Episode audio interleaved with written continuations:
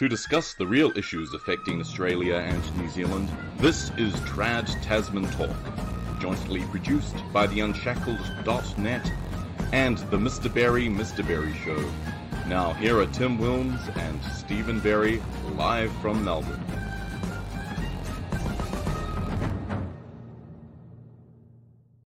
Hello, everyone, and welcome back to Trans Tasman Talk on a Friday evening for the second consecutive week. So we're back consistent for once on this 28th of October 2022. I'm Tim Wilms, editor in chief of The Unshackled here in Melbourne, where it is 6 p.m. And I'm Stephen Berry, uh, contributor to the BFD.co.nz, also here in Melbourne. And God, it's so good to be back after the months and months of internet misery keeping me offline. Um, got what four months of Optus, one month of Vodafone, getting about five megabytes per second on wireless, and um, pulling my hair out because there's no NBN in the building. It turns You out there's this thing called LBN. Yeah, I know. Oh, exactly. Yeah. Um, but yeah, it turns out there's this thing called LBN, which nobody knows about, which has been in my building the whole time. So now I've got fiber and I'm getting about three to 400 megabytes per second. So that's fucking awesome. And that's oh, both both of us thought that there could never be such speeds in uh, Australia and New Zealand. We've just been used to crappy internet, and so has our audience. Uh, hello to everyone in the the live chats on the Unshackled Right Minds YouTube channel and also Right Minds Facebook, because yes, they know what it's like to, to have uh, bad internet as well. So if anyone drops out tonight, uh, then it's not Stephen. I've never experienced anything like it. New Zealand internet's actually pretty good. It is. It is better than Australia's, uh, though still not uh, not uh, globalist standards. I'm sure the No, the, the no, certainly not. The, the, the, the, the, the best internet uh, possible. I've heard that actually Africa's internet's better than ours down down under. I would believe that actually after after what I've gone through. But yes, it's good to have you uh, finally back, and you look well. Thank you. Uh, probably because I'm just getting fatter. Was it? Is that was that your intention? No, no, it's just what happens when, um, well, I've been doing sit on my ass jobs for the last six months, and I guess my metabolism just isn't what it was.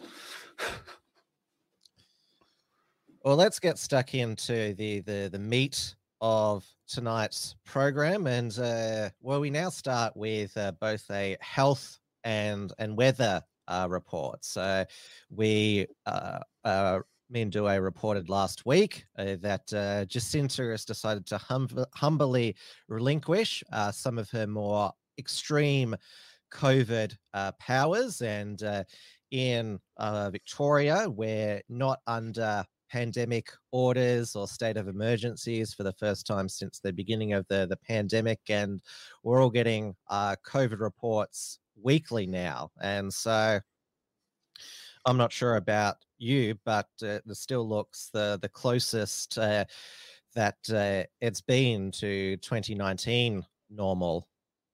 Yeah, yeah, I, I feel the same way. Virtually nobody wears a face mask in public transport anymore. It's not even 50 50 now.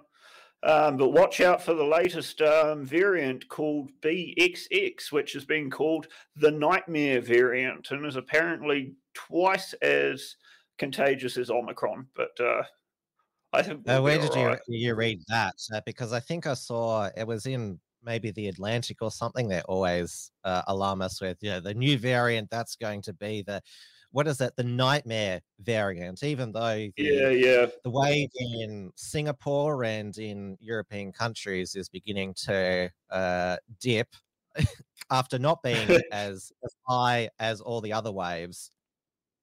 Yeah, um, this was on stuff.co.nz, which is um, infamous for being left wing bullshit in New Zealand. There's only been two cases so far, but um, I just thought it was interesting that they needed to give it that sort of name. Uh, we the the the most sort of in depth uh, COVID report we get in Australia is the, the New South Wales Health uh, weekly surveillance uh, report, which showed that uh, BQ 1.1 and XBB were increasing. So, but like uh, we were told to expect this, that there's just going to be these roller coaster waves, but they're just going to be sort of less and less. Yeah, well, and they just get weaker and weaker. So who cares?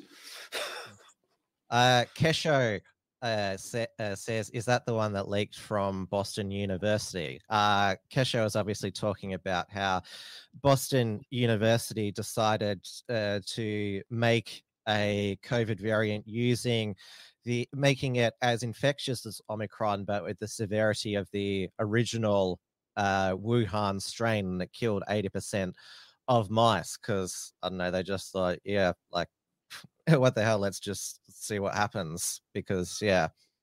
Wow, that is the most retarded thing I've seen in education since I had a science teacher who got us to take swabs off toilet seats to see what to see what germs would um, bloom in the petri dishes. I'm sure Fauci uh, was proud. I mean, they got funding from uh, I think one of uh, the, the the the Fauci linked agencies, and uh, d- despite uh, the uh, supposed debunking, discrediting of the lab leak uh, theory, it still cannot be ruled out, and more and more uh, scientists, uh, such as, well, our own Peter Collignon in Australia and internationally, Francois Balloux, saying that yeah, it still needs to be explored. Yeah, I, I, there's no doubt in my mind that it's come out of the lab. I think the evidence is actually overwhelming. Uh, well, apparently Wuhan is back in in lockdown uh, because uh, Xi Jinping uh, is going to be persist, persisting with COVID zero for however many long years, and of course, there's uh, obviously you feel sorry for the uh, the the poor Chinese people, but there is a an irony in it going back to, to Wuhan, where if COVID zero really worked, then it wouldn't have got out of Wuhan in the first place. Yeah, well, you know, ho- hopefully that um, has uh, the unintended consequence down the road of um, increasing uh, the hostility to the Chinese government by the Chinese. Now let's move to more uh, immediate uh, and I would say real threats to uh, lives and livelihoods, and that is the flooding uh, that has occurred in mainly Victoria, but has also spread uh, to New South Wales and Queensland. Uh, now it was predicted to start raining constantly last weekend uh, by the uh, the Bureau of Meteorology, the the the bomb, uh, which uh, the their uh, CEO has apologized for their rebranding waste because they don't like to be called the the bomb. Uh, they wanted to be called the the Bureau, but the Water Environment Minister Tanya Plibersek said um, Australians will call it what they like. Uh, so maybe I think they were just too obsessed with uh, their rebranding to actually get the forecast right this week. But the rains uh, did return Thursday and Friday. The main uh, flood threat area is uh, the Murray border town of uh, Echuca. Uh, so that is is where the the threat remains. Obviously, the Shepparton and uh, the inner west around the the Maribyrnong River have also been deeply affected. And uh, to my knowledge, there's st- still been three deaths uh, associated with the floods in Victoria and New South Wales.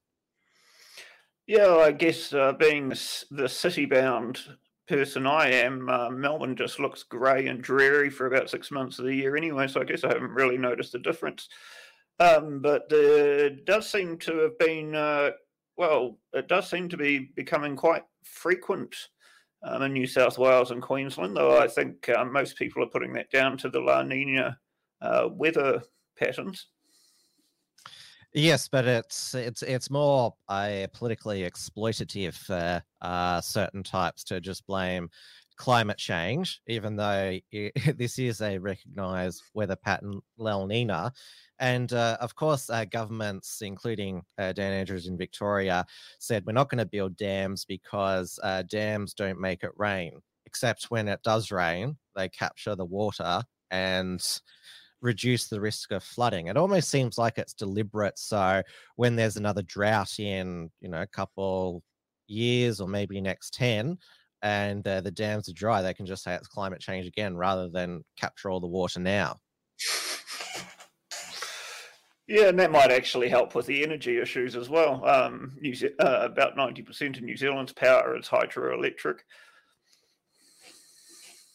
And of course, uh, because of uh, crop damage, we're being told uh, to uh, brace for increased fruit and vegetable prices uh, again. I mean, this happened infamously with lettuces uh, uh, around about uh, June uh, when the the flooding in uh, New South Wales happened in its in the in the northwest of Sydney. Well, Australia is actually quite lucky in the sense that um, most fruit and vegetables are available pretty much year round. Um, I was surprised to find the availability of strawberries, blueberries, um, and the like, you know, in the middle of winter, having come from the backwaters of New Zealand, where you get a strawberry season for about two months, and that's it. I had no idea that, um, you could actually make them available the entire year. oh well, obviously the the price fluctuates depending whether they're in season, so there always is that price signal and they always keep like uh, some in the, the the the those industrial fridges uh so there's some year round yeah so Joe says berries berries everywhere. Yeah that's great. I mean that's just the case with apples for example uh, uh, um, he's also it's a it's a what is that uh, double reference as in berries on the screen yes yeah, people might also be surprised to know that some of the apples they buy in the supermarkets can be up to eight to ten months old as have been kept in uh, coolage throughout the time that they're out of season, uh, which is why sometimes you'll get uh, shortages of them in midsummer uh, as they wait for the new season's crop to come through. Now on Tuesday evening, uh, the the much anticipated uh, Albanese government's uh, first uh, budget or mini budget delivered by Treasurer uh, Jim Chalmers, or should I say, uh, Dr. Jim Chalmers, because he did a, a PhD on another Labor uh, Treasurer and subsequent Prime Minister, Paul Keating.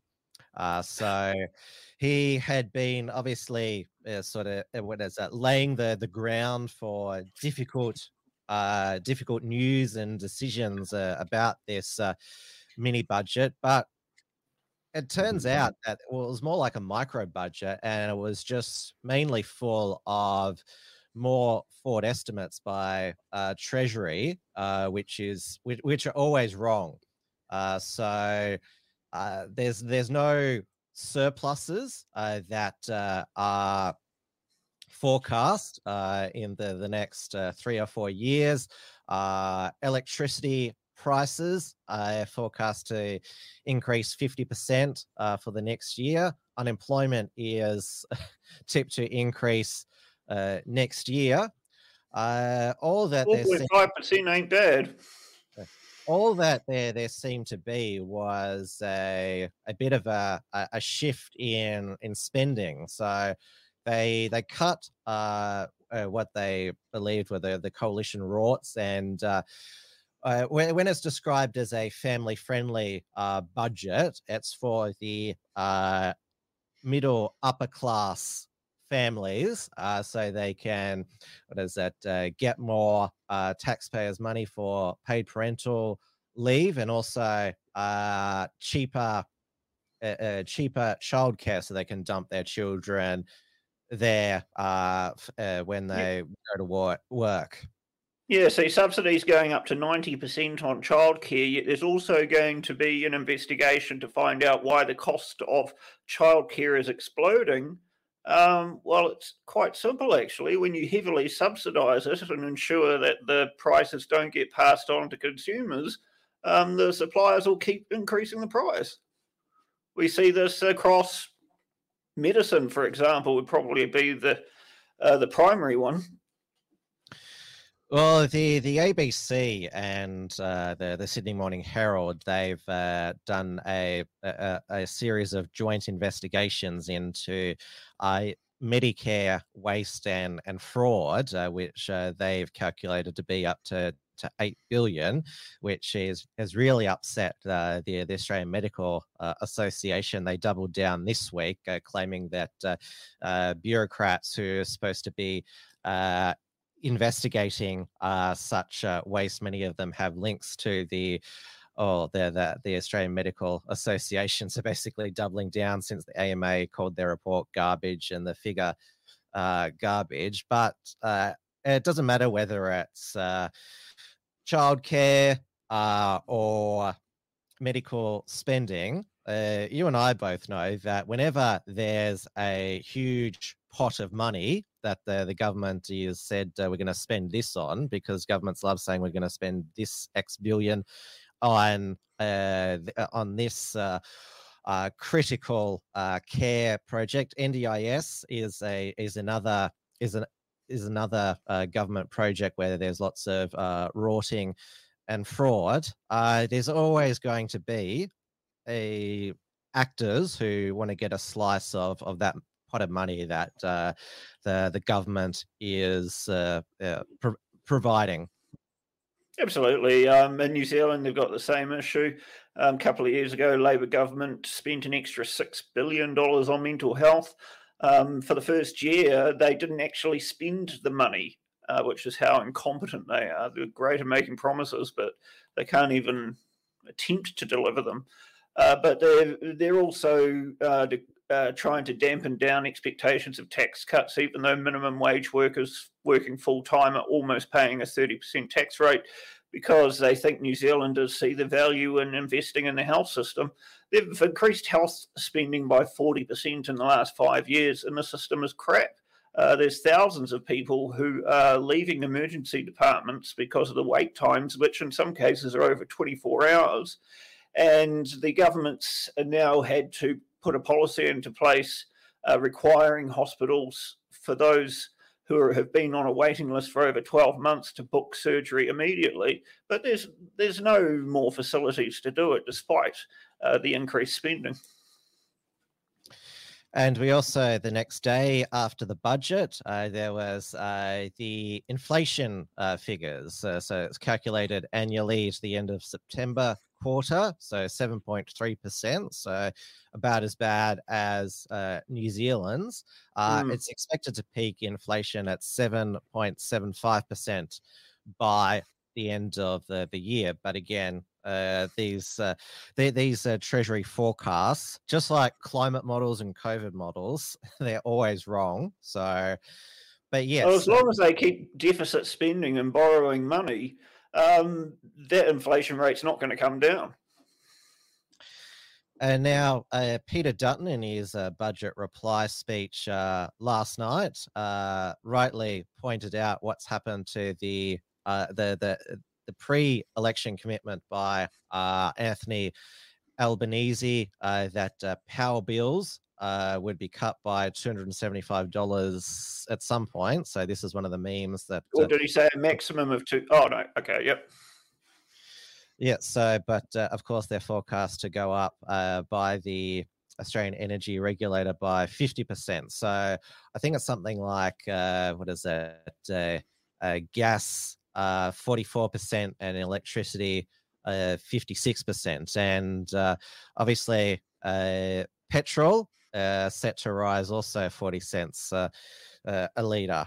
Uh, this is sort of a, and when we get into sort of the state election campaign, this is sort of a a, a tactic that uh, both sides use. They use the other side's branding uh, to highlight their their policy failures. Sort of like, so voters are tricked into thinking that it's the party bragging about how they're screwing you over. Well, I guess this is the issue with compulsory voting, isn't it? All the idi- all the And idiots also, actually can't uh, vote that too. uh, truth in uh, advertising laws don't apply to political parties. Oh, that's interesting. Yeah, so you can. I don't think uh, they well, should apply to anything, really. I mean, what sort Well- of idiot would think that was actually a Labour Party advertisement? but it's it's designed to get an emotive response that's like because you see the labor branding and see uh yeah I'll, I'll i'll bring it up again uh albanese smirking i think his face has been photoshopped on that petrol user. Because yeah i don't think that is Albo at the bowser at all. No, no. But yes it's, it's of course, the petrol the petrol price rise is only a result of them um, not delaying the return of excise tax to the previous levels anyway. Well, yes, it's gone back up uh, 24 uh, cents, uh, though. Uh, So forty four cents a litre. It's very very low excise rates. In New Zealand, it's well over fifty percent of the price of petrol. Yeah, even though petrol and energy are going up in uh, Australia, which of course uh, a lot of it's blamed in the, the war in Ukraine, the war in Ukraine has actually uh, contributed to the, the budget deficit being lower uh, because of strong uh, commodity prices, which also uh, benefit uh, the West Australian uh, budget as well. I think they're the only budget in surplus. So the deficit is now projected to be 37 uh, billion for this financial year, down from 78 billion that the coalition forecast in its final uh, budget in March. Uh, that's still quite horrific, though, isn't it? But it, it is yes. bizarre that in a country that is as resource rich as Australia, um, energy prices are skyrocketing. And I think the the the budget uh, budget deficit for next year is supposed to be around about uh, 50 uh, billion. So the, the everything's uh, forecast to get worse. I don't know whether it's, this is some sort of deliberate tactic to sort of like because this is their their first economic statement in government to just sort of make it so that's all doom and gloom. So uh, in a couple of years pre-election say good news it's nowhere near as bad as uh, we thought and we've got all this good news and we can give you these goodies just in time for the election Yeah, well, the first budget is the time for a new government to make all the extremely unpopular decisions and then try and make up for it over the next couple of years. Uh, so we've got uh, the victorian state election on november uh, 26 and uh, the latest poll uh, that uh, was in the published in the Age newspaper by their Resolve, a, a political monitor. Uh, so it shows that uh, uh, Dan uh, in the uh, in the the two party preferred stakes uh, is likely to uh, win a successive third term, but the major party votes are continuing to to go uh, down. Uh, so going further down here, like or Dan Andrews is uh, is still the preferred premier, forty nine percent to twenty nine percent, and I think you're able to. Oh, the question is just going to be will they have more or less than 55 out of 88 seats at the end of election night? And this is the Vic uh, uh, primary vote. So ALP 38%, LNP 31%, Greens 12%, Independents 12%, and other 6%. It says that 73% uh, committed with their, their votes. So both the major parties' primary votes have gone down, uh, but uh, which could mean that uh, there might not be a friendly uh, crossbench in the upper house because Dan is able able to get through his both his uh, uh totalitarian emergency powers and his cultural Marxist agenda. Uh, with the assistance of the the free, Three Stooges, so Samantha Ratnam of the Greens, Fiona Patten of the Reason Party, and Andy Meddick of the Animal Justice Party. He's essentially only got uh, a majority of one if all of those people come into line in the upper house, if I recall correctly. And uh, there is a, a a large block of minor and uh, micro parties who uh, are vying for uh, seats in the upper house. Uh, so there is the United Australia Party, whose state leader who's running in the, the Northern Victoria region, Geoff Shaw, a, a former uh, Conservative uh, Liberal MP for Frankston during the, the Baillieu uh, government. There is uh, the Freedom Party of Victoria, which is being founded by uh, Morgan Jonas, uh, formerly of uh, Reignite uh, Democracy uh, Australia. There is the Democratic Labour Party, which is now led by Bernie Finn, who, after he was kicked out of the Victorian Liberal Party room. Uh, there is also the revived Family First Party, so another social conservative political party. There is One Nation is is also running and uh, just registered today. There's the Restore Democracy Sack Dan Andrews Party, and there is also the Angry Victorians Party, uh, which is a, it's a linked to the Australian Values uh, Party, which was founded by former SAS uh, officer Heston uh, Russell. And there's also a companion and pets party. Yes, there is. Uh, I'm not sure what that's about. Uh, there is also uh, the the new uh, Democrats uh, as well, which is which is founded by the Labor MLC who uh, was expelled when she crossed crossed the floor. Kaya Lasha Vaga Helia I probably mispronounced that. She's uh, doesn't matter. Indian, she'll be gone anyway. Yeah, she's of Indian ethnicity, uh, uh, uh, which, uh, despite her being a, a Hindu, uh, was not invited to Dan Andrews' taxpayer-funded uh, Dawa end of Dawa celebration, which he had alcohol at, which Hindus like don't have. God, he's a vengeful prick, isn't he?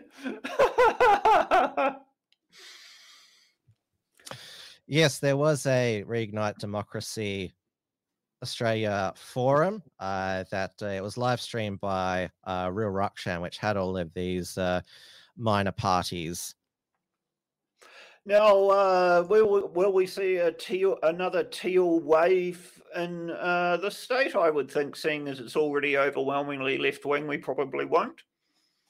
Uh, well, you know, what have the the Teals federally uh, in Victoria done? I mean, there, there's moaning uh, Monique Ryan, uh, Karen from Kooyong, who's still obsessed with uh, masks and COVID, and then there's uh, Zoe Daniel in in Goldstein, who well, uh, uh, she's most noteworthy for uh, meeting a CCP consulate official saying we should be better uh, friends. Uh, so she's proven herself to be a useful idiot. Uh, they're they're pouring a lot of resources. Uh, the well, uh, when I say the the what is it the the teals because well there's the uh, what is that uh, donation cap of 4000 per candidate or uh, party uh, so uh, there's no teals party because uh, they're still called technically community independent so there's a strong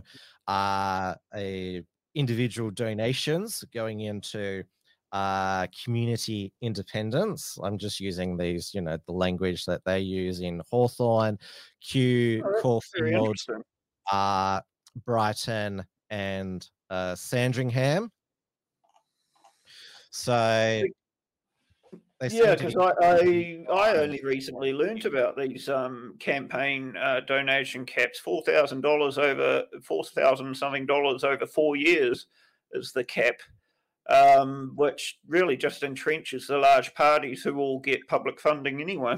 Oh, and uh, the unions can still uh, spend uh, what they want uh, on campaigning, though it's not all going uh, Dan's way at the at the moment. Obviously, Dan has basically sort of tried to give the the unions everything uh, that they want over the past eight years. Uh, but uh, well, you reap what you sow. So the uh, the CFMEU, uh, whose members revolted uh, when uh, Victorian Secretary John Setka didn't stand up to Dan's uh, construction shutdown for two weeks and jab mandate. Uh, this is some of their uh, election material. Uh, so uh, Dan might be a prick, but he's a prick who's delivering for construction workers. Labor has committed 10 billion to build hospitals, over 30 billion in current infrastructure projects, and the suburban rail loop it is worth 70 billion. Labor will keep you in work for another 30 years. I mean, that's a that's a backhanded compliment if you uh, if you ever could think of one. And yeah, well, uh, who else are they going to support? Yeah, and they also have a another one. A lot of us didn't agree with Dan during the pandemic. Fair enough, but he keeps us working and providing for our families. Only Labor will build infrastructure and hospitals, keeping construction workers in work.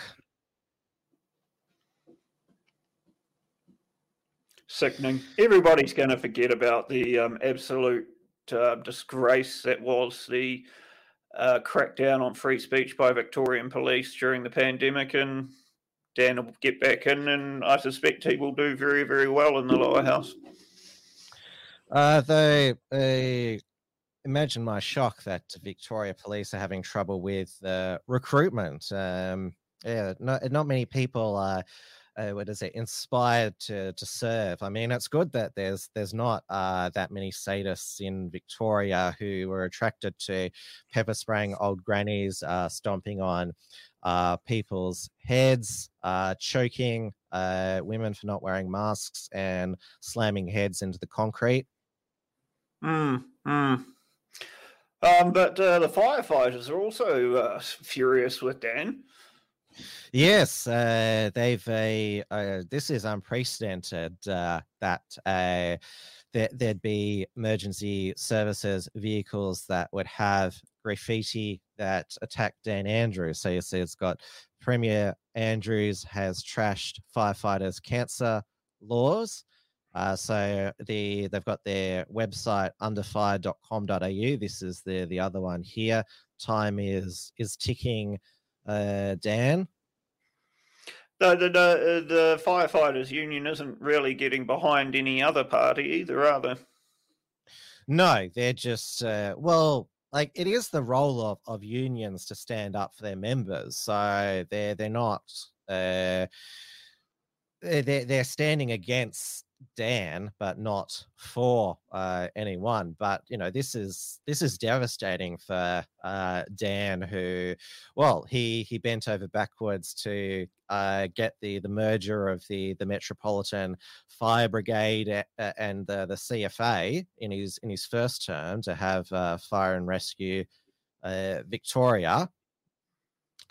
Uh, as far as I know, the the uh, was it a nurse and uh, midwifery uh, union. They're all you know all in for for for, for Dan, and even though uh, there continue uh, to be uh, the these uh, failures in healthcare. The, the latest is that uh, number oh, that's only a tenfold increase. New Zealand has a yes. has a 17, uh, 1700 percent increase in people waiting over a year um, for their first specialist appointments. Yes, so this has been well the uh, the the, uh, the story of uh, this year, but it's been brewing since uh, pre-pandemic. Uh, of course, the the Dan Andrews Labor government have blamed the the uh, the the the ambulance response time. what is it? Contributed deaths. Thirty three Victorians died mainly because an ambulance wasn't there uh, in in time. He just, of course, blamed the uh, the pandemic. So he's running out well, of Well, and then they did, ran a campaign encouraging people not to call ambulances unless it was a real emergency, rather than ensure the service worked. Well, also the reason why the there, there's more people turning up to emergency departments is because less and less GPs are, are bulk billing because uh, the bulk billing rebates are still only around thirty eight dollars. Uh, so. Oh, that might explain why I seem to be getting charged more often. Yeah, so this explains because Australians believe they have a right to free healthcare all the time. And so they go where it's still free, which it's, you know, you can still go to the emergency department to get, uh, you know, seek, seek treatment for an upset stomach if you want to wait more than 24 hours. You know, mm. that, you know, that keen to get something for free. Well, it's not free, of course. It's, you know, taxpayer funded.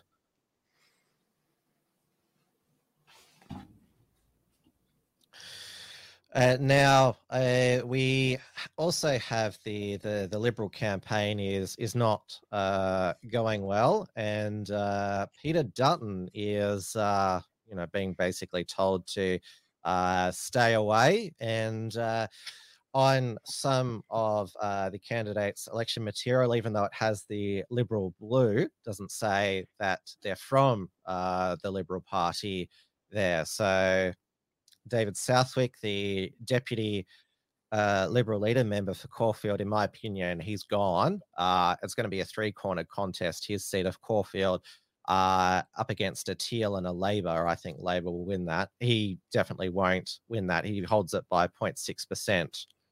There's uh, Brad Rowswell in Sandringham. Uh, that's also uh, Teal is running there. He's just the member for Sandringham. Well, Interestingly, um, the the Liberals have a policy of reducing the cost of using trains and buses. Yes, uh, uh, two dollar tickets. Which, um, you know, as as bad as I might feel for five minutes would be awesome for me, but but they won't get a chance to implement it. I know. I, it's even with uh, you know libertarians, uh, self-interest policies by uh, uh, promised by politicians are incredibly attractive. Well, I'm just not used to it, really. Um, my entire life in New Zealand, there was never any uh, budget policies or anything that suited my interests. There were no tax cuts. Everything was for families or for subsidies uh, or for people on low incomes. And then I come here and it's like Shangri La, and every year I'm getting a handout of some sort, whether it's a, uh, tax cuts for the year or something else. Well, the, the, the stage three tax cuts are for uh, middle income earners, uh, so forty five thousand to two hundred k. Uh, they'll uh, be all paying thirty cents in the the dollar coming in by twenty twenty four. There's a concerted campaign by the social justice lobby and media for Labor to dump its promise to keep these stage three tax cuts because the, the coalition in 2018 decided to legislate tax cuts in three stages, even though what is I said, I reiterate what I said before, long term, you know, fiscal planning is is uh, fool's errand.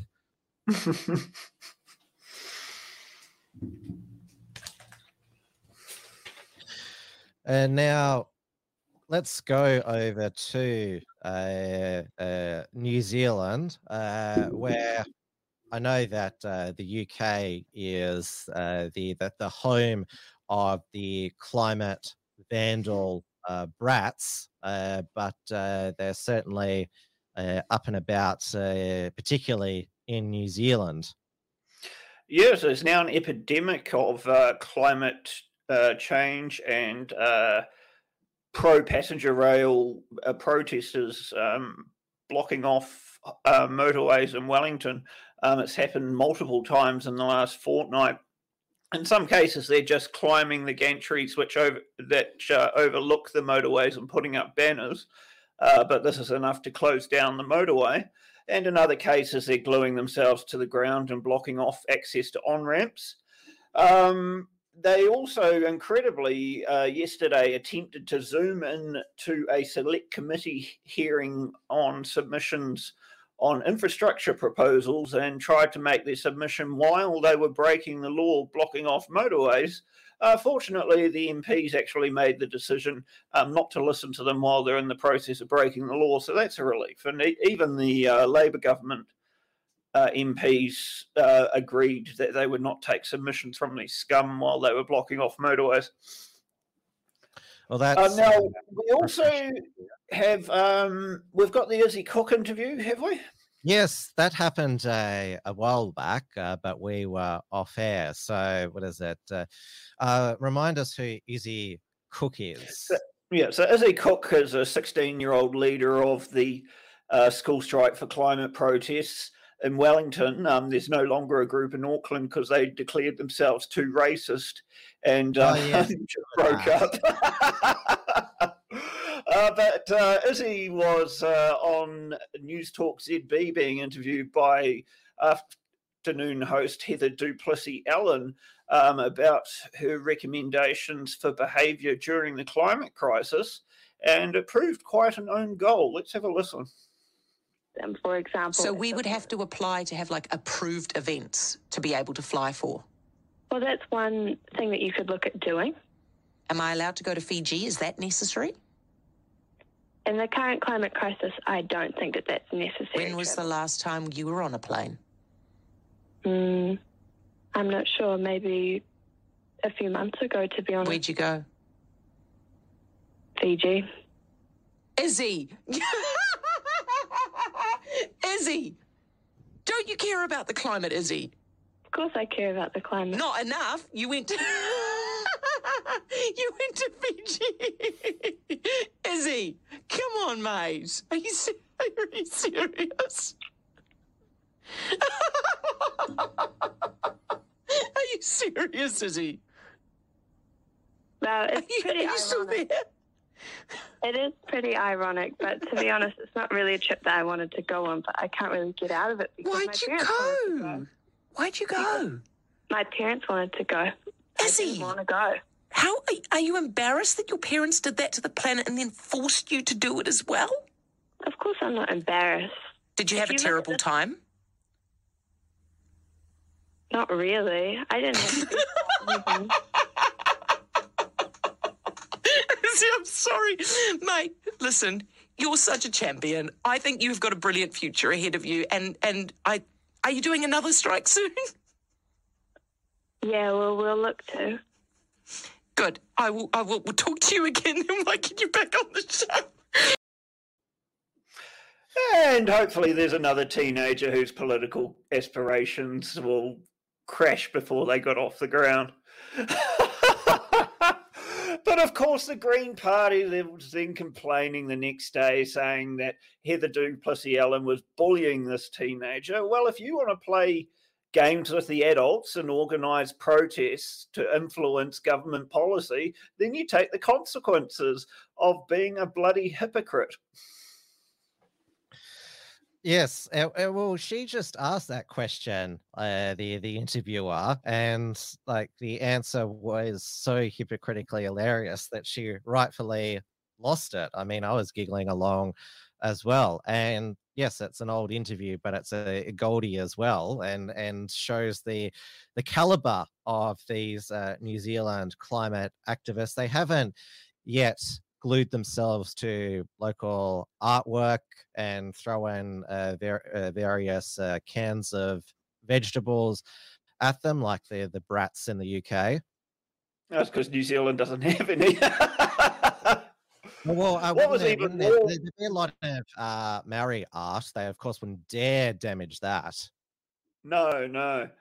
Um, the uh, what was even more wonderful was um, a couple of days after that interview and the spin-off, which is um, probably even worse than stuff.co.nz for um, leftist retardation. Um, her mother wrote an article attacking Heather du Plessis-Allen for getting that information about their trip to Fiji before the interview and then bullying her daughter. I don't think there's any worse thing to have happen after you've been humiliated in a radio interview to then have your mother stick up for you in public. Yes, uh, not really uh, showing, you know, you're the, what is it, uh, as you said, uh, strong, independent, ready to, to, to play with the adults. Yeah, no, absolutely. I mean, I I started in politics when I was about 16. I first stood as an independent when I was 19, the first election I could run. Um, people were horrible to me, and I just took it on the chin. Uh, That's politics. And they were probably right to be too. What the fuck did I know what I was talking about at 19 years old? Oh well, you know, of course, the the, the most famous, uh, you know, uh, youngster who, what is it, changed uh, her views uh, was uh, Liz Truss. yes, um, she was in the Liberal Democrat Party, wasn't she, Yeah, she initially? abolished uh, the monarchy and called it disgraceful. Yeah, um, and I'm not happy with her. She's done a lot of damage to the cause of tax cuts um, with her disastrous prime ministership. Um, because not, uh, what the tax cuts were about 161 billion pounds over five years, and there were going to be energy subsidies, which are worth about 20 billion a year off the top of my head. So she was looking at an extra 50 billion dollars spending in the first year of her budget despite the fact that the deficit was already Yes, fifteen billion pounds. Yeah, and that's what I said. What she, uh, what she and uh, Kwasi Kwarteng, her, you know, close uh, political ally and and and friend. Uh, they uh, what what they were like uh, basically putting forward was uh, neoconomics, which is deficits don't matter because the tax cuts just magically pay for themselves, and so you don't need to worry about the uh, the deficits, or it could also be called Cheney economics because he's the one that said deficits don't matter, which Yeah, they do. I mean, there is some truth to that. Um, when New Zealand cut the top rate of tax from 66% to 33% in the mid 80s, tax revenue went up. Um, but uh, when this situation is quite different, I mean, you've got a country where uh, government debt is about 100% of GDP. Um, and you're planning on increasing your deficit from 15 billion up to potentially 80 billion pounds in a year with subsidies and uh, tax cuts. Of course, that's going to spook the markets. But the only thing that spooks the markets more than something like that is then doing a U turn on it a couple of weeks later and firing your um, Chancellor of the Exchequer. Uh, so now uh, uh, Rishi Sunak is uh, the the new prime minister, unelected uh, by the uh, Conservative MPs because he was the the only candidate because the nomination process was rigged. Uh, uh, he was rejected by the the Tory party membership uh, when it was a choice between him and Liz Truss, and let alone the the British public getting a say on the on the matter, but he's the the globalist choice. Uh, Jeremy Hunt is uh, remains the the chancellor who junked all of Liz Truss's uh, budget, and uh, but uh, at least they are going to be cutting uh, expenditure. Though Rishi Sunak has rebanned fracking, which Liz Truss was going to unban. Well, how and what's going to happen to energy prices now as a result of that? Um, I don't know uh, much about them though, so well, it's too early to say for me. I, I don't know a lot about them. but yes, uh, a lot of uh, news coverage is focused on the fact that he is the what is it first uh, non-white uh, British Prime Minister or non-Indigenous uh, British uh, Prime Minister, first non-Christian Hindu. So that's obviously when there's this new what is it first, uh, then uh, of course it's uh, celebrated as uh, great for uh, diversity. And uh, there's a lot of people on the right who just because they, they it seems like they're sort of salty that Obama was the the first you know president of, of the United States of color. So they're glad that the the first British prime minister of color comes from the conservatives. Like it always annoys me when like conservatives sort of like talk up like oh look we've got you know we've had all of these female prime ministers and uh, you know uh, ministers and now prime ministers of of color like you know they're just why do they even talk about it uh, but the, the the thing is that about uh, Rishi Rishi Sunak the reason why a lot of people aren't sure of his loyalty to uh, Britain is because of his choice of wife, who's not a Brit, is an Indian heiress, and uh, used her non-resident uh, status to avoid tax. The fact that they held green cards temporarily, he's they they are more uh, more global citizens, it seems, rather than British uh, citizens. Well, I, I would be the last person to commend someone for spe- for paying more tax if they could avoid it. Except when uh, you're the you know the prime minister and the the chancellor, which is like the the treasurer, and yeah, you know you should sort of like you oversee the agencies which go after tax avoiders. Yeah, yeah. Uh, so the the uh, British people, you uh, have to be ready for Rishi, uh, whether you want to be or not. Well, yeah. Um, Lady of Shallott's just said that the UK is in its last days. Uh, to me, the um, economy the economy in most countries responding to the pandemic around the world remind me very much of uh, the stage we were up to in the late 70s and early 80s um, with out of control deficit spending, um, higher taxes, greater regulation. And I'm hoping that maybe in the next five to 10 years, this will set off a, a second round of uh, free market revolutions around the world. Uh, uh I think it's inevitable because um, obviously what's happening at the moment with most countries um, now spending over having over hundred percent of their gross domestic product as debt is completely unsustainable. So something will give. Well, Jacinda wants to go back to the future, uh, to the 80s, uh, back, uh, well, well, it was bipartisan, both uh, that uh, uh, uh, from the, the National and Labour parties in the, the 70s and early 80s that uh, everything would be centralized, including wages. Yeah, so I mean, this this will be quite familiar to Australians who have industry-wide um, award uh, contracts, which are neg- negotiated between unions and businesses across an entire sector. Um, but in New Zealand, these were scrapped in. Well, the 1991 Employment Contracts Act eventually scrapped compulsory unionism and um, created the ability for individuals to negotiate their contracts. And the fact that less than 15% of New Zealanders have been in trade unions ever since 1991 uh, tells me that you know, it's probably a great success. Um, I've never joined a goddamn trade union, and I think I've always done better as a result um, in negotiating my own contracts. Um, but yeah, so what this is going to result in um, is that people in a particular sector, and I don't even know how you define the sectors. I mean, if you're a legal secretary, do you work in the law sector or do you work in the secretarial sector?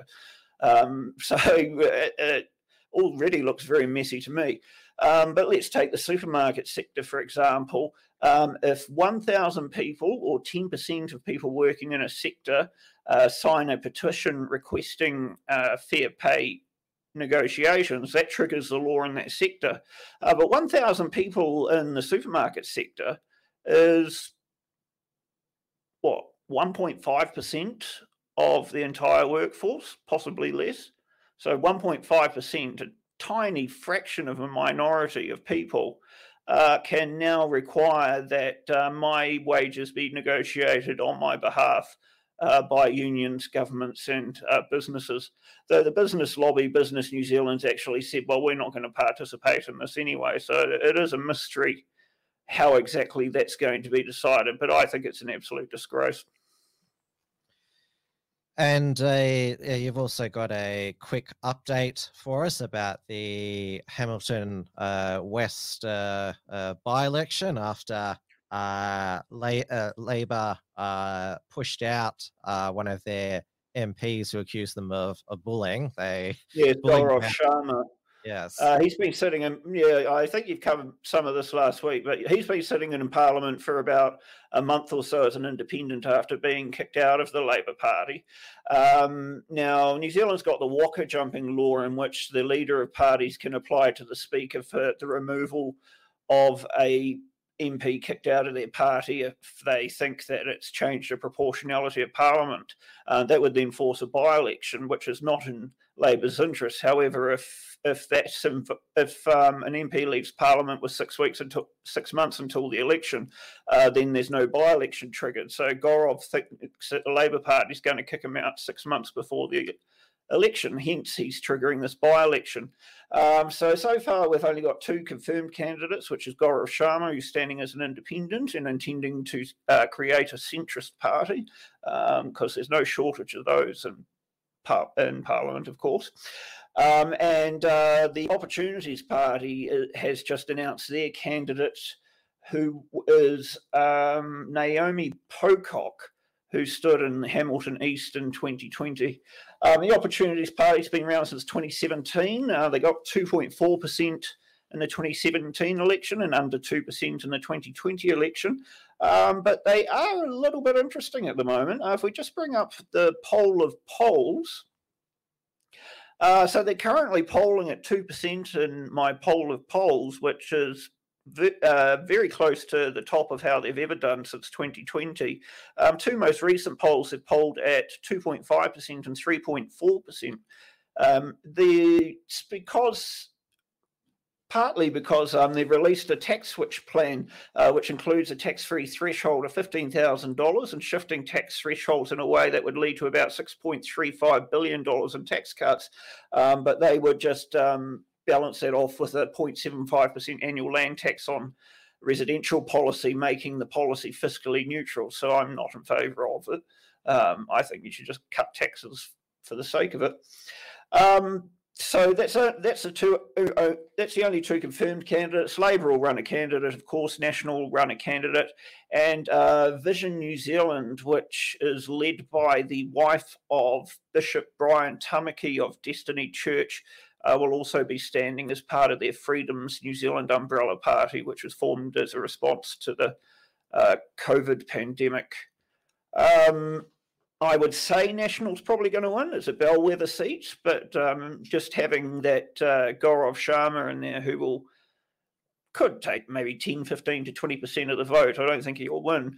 Um, that complicates things a bit, but uh, I would say National's going to win it. With the, uh, you mentioned, what's it called again? The Waka jumping law? Yep there's um, that would be useful uh, in the Australian Senate uh, because, uh, especially with uh, six-year terms, a a senator uh, who's uh, elected via a on a party ticket can leave that party.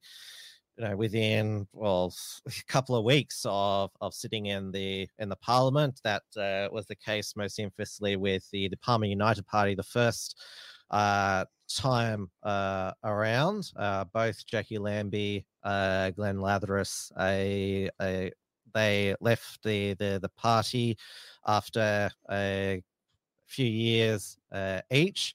And it uh, might be that type of law might be useful if uh, Adam Bandt uh, actually uh, didn't want to be cucked by Lydia Thorpe anymore.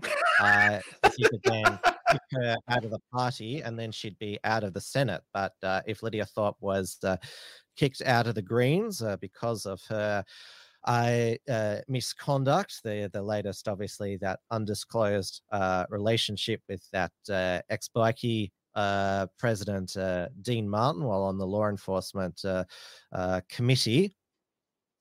Uh, so uh, she is. And then there was Fraser Anning, who got elected with what, 20 to 30 votes? although he like his term expired in like in 2019 so he wasn't around for long but lydia thorpe's term expires uh, 30th of june 2028 she's just been re-elected so unless she is disqualified by any part of section 44 so uh, convicted of a criminal offense or bankrupt or dual citizen uh, no matter what uh, the well uh, the people of Victoria and uh, the people of Australia are stuck with her for six years. Hmm.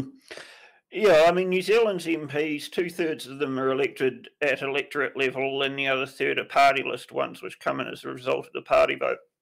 Gaurav Sharma was elected at electorate level, um, but I I don't like the idea of party leaders having that sort of power over all of their MPs, and I think if an MP um, has a reason to uh, disagree with the party leadership, um, maybe they're getting bullied, or maybe it's on a point of principle, then um, I'm absolutely opposed to any legislation which stops them being able to do that. They're, they're probably the best, um, and I know we're getting sidetracked there, the best sort of uh, proportional representation uh, system, which still has a strong uh, strong vote for candidates is the Tasmanian and ACT Hare Clark system. So each electorate has five members, but Mm. you still vote for the candidates. So in a way, even though there's a they all appear on the ballot together, like Liberal or Labor candidates, uh, they're actually competing against each other for the voters' first, second, third preference. Yeah, yeah. So Yeah, it's proportional uh, similar to what New Zealand uses in some in some council elections. but uh, uh, we're already been an hour, so we'll get through the rest of the news quite quickly. So, uh, after the uh, jury in the trial of Bruce Lehrmann, who'd been uh, accused of raping former Liberal staffer Brittany Higgins, they'd been deliberating for a week because they were unable to reach a unanimous verdict. Uh, yesterday, they were uh, discharged because uh, it was a, a, a security officer who picked up a a, a box uh, that had been uh, apparently uh, knocked on the floor. Noticed that uh, there that, that in it was an academic uh, paper related to the unhelpfulness of trying to quantify how often false rape accusations were made because uh, uh, they uh, were not allowed the juries to find out more about the case than what they were heard in court. Uh, Chief Mm. Justice uh, McCallum discharged the jury, but they were likely to be a hung jury uh, anyway. So there's going to be a retrial in February uh, 2023. Uh, Bruce Lehrmann's lawyers uh, they have referred uh, what Brittany Higgins said outside the court after a, uh, referring her uh, remarks to the uh, Australian uh, Federal Police because they they could prejudice uh, the well uh, whether they'll amount to a contempt of court uh, offences against the ACT Criminal Code. I mean, Lisa Wilkinson, she should have been convicted of uh, contempt of court as well because it was her Mm. comments at the Logie which uh, delayed uh, the the trial. Yeah, that'll be an interesting one.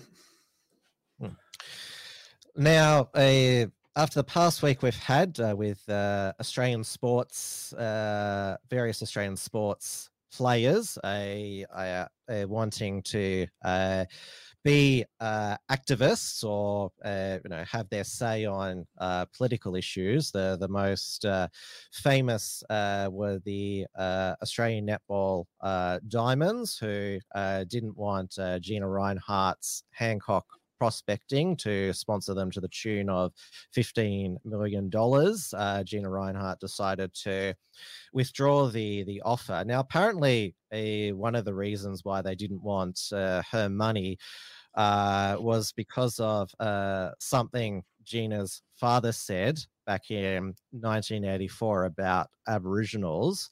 Uh, he said, uh, I would dope the water up so they were sterile. That would solve the the problem. So they want uh, Gina who's Ryan. Who's that laughing next to him? Uh, uh, well, that's that's a photo of him and Gina. This is that was oh, okay, but... 82. Oh, I see. Yeah, it's it's not related. Not laughing at uh, what uh, he uh, he he said, but you know no, that's no they did back in 1982. So she's she's also been asked to disavow her father's uh, racist uh, views, which Gina Rinehart's Hancock prospecting record when it comes to Indigenous employment and uh, philanthropy speaks uh, for itself. I mean, actions always speak louder than words. Yeah, and what a seven is a seven million dollar deficit uh, that Netball Australia had over the last twelve months. So yeah, the fifteen million dollars is really the difference between survival and falling over, isn't it? And yet, uh, the stu- one stupid woke um, netball team member has um, inspired the rest of her team to put the entire national sport in financial peril. Hmm. So um, I'm amazed that Gina Lockhart is, uh, sorry, Gina Rinehart is still willing to fund them until they find another sponsor. Oh no, she's withdrawn her offer now, sponsorship offer. Oh, so she's not going to fund them until they get a new sponsor? No, no, they she's they they're not getting her money. Like you oh, know, yeah, fantastic. Something's changed. Okay, because it was an offer. It was like they hadn't received the money. I but uh, in terms of like uh, Lang Hancock, I mean, uh, he did uh, marry a his a Filipino housekeeper, so clearly he wasn't, uh, you know, through and through white supremacist racist if he found love. Uh, uh, you know, with his uh, Filipino housekeeper, and they, by you know, their their public uh, interviews were very much in in love it's amazing how many white supremacists marry non-white people, isn't it? So-called white supremacists. Of course, I mean, yeah. term that's uh, uh, you know bandied about. I mean, being in the position myself. yeah, there's probably like you and I, like you know, we're probably accused by some people of being white white supremacists quite ridiculously. Yep, yep, uh, and same for me. Uh, so obviously we had last week uh, the Australian cricket captain Pat Cummins. Uh, didn't like that uh, they're sponsored by uh, Alinta, um, which uh, well maybe if he'd focused more on his game, they wouldn't have lost so badly to New Zealand on Saturday night, which you're probably that was quite something. About. I expected that to be an absolute annihilation by Australia um, so yeah, that was a surprise. So this week uh, we have had uh, the uh, Socceroos, the Australian men's uh, football team, uh, releasing a, a video, a critical of Qatar's human rights record when it comes to uh, the the deaths of migrant workers and their working conditions, and also the fact that uh, homosexuality is illegal in uh, Qatar.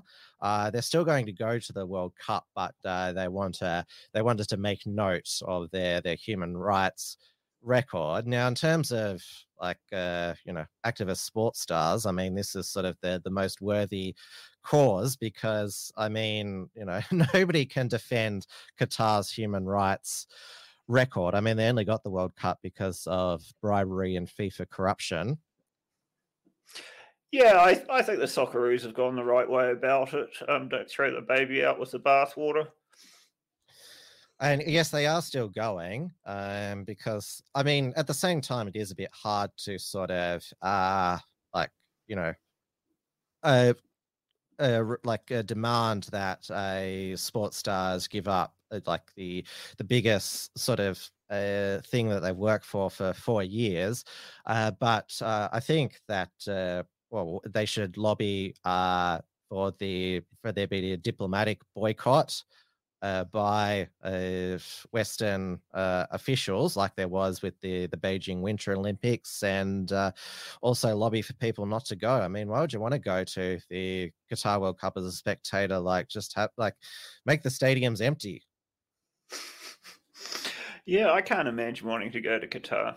Because as if Qatar is going to make a profit out of it anyway. It's a propaganda exercise, but uh, like uh, like very rich. though. Chinese as well. Yeah, yeah. I, I guess the profit margins are good when you exploit migrant workers. Yeah, that still costs them what is it? Something ridiculous like 200 billion. Uh so despite all that, um, you know, they they couldn't protect human life. No, no, and well, I guess Australia is not going to be able to um, put on the equivalent and show off their human rights record, are they? Uh, they- uh, Qatar, their response has been, "Oh, no nation's perfect either." Is uh, is Australia, but uh, you know we're a bit better than uh, Qatar, I, I, I should say, despite what happened during COVID.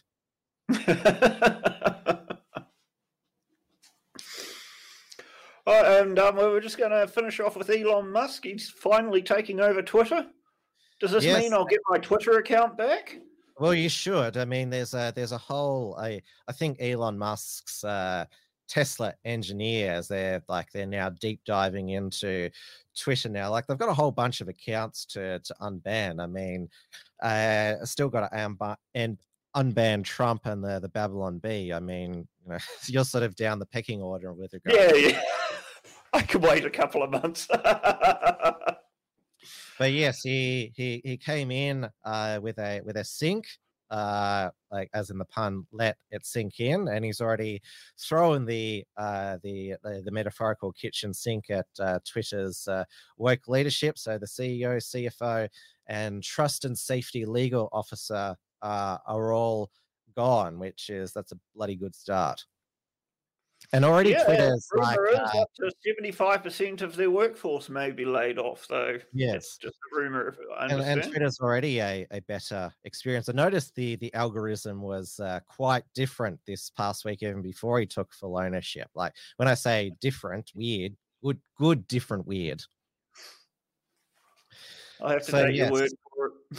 Yes, uh, yes, uh, bring it on. Let's see. you know, looking forward to what his next movie is. But um, there has been some bad news that uh, Twitter uh, has. Uh, sorry, uh, while while the uh, the the the focus of tech reporters has been on Twitter and Elon Musk, PayPal decided to secretly put back in its terms and conditions that two thousand five hundred dollar USD uh, fine for misinformation. Uh, we'll see if they blame that again on an on an on a second error. But yes, I think well, it's certainly the final straw for me. I mean, I don't want to use PayPal if they're just going to keep trying to sneak that back in. No, um, I tried to close my PayPal account, but it's still got all my New Zealand emails and stuff on it, and it's incredibly complicated. So I just won't use it. Yes, uh, what is it? Uh, good, good and the bad. There always is, uh, but uh, we're way over time. So good to have you back, uh, Stephen. Thank you. Great to be back. Uh, for watching as as usual, and we'll be back uh, same time next week for Trans Tasman Talk. I'll be back Monday for another Tim's News Explosion, 8:30 p.m. Melbourne time on the Wormsfront channels. See you later. Bye. Take care, everyone. Have a uh, hopefully it's a dry weekend for for those of you who are sick of the rain. Thanks for tuning in to this week's edition of Trans Tasman Talk. To keep up with the latest real news and analysis from the Tasman nations, visit theunshackles.net and rightminds.nz.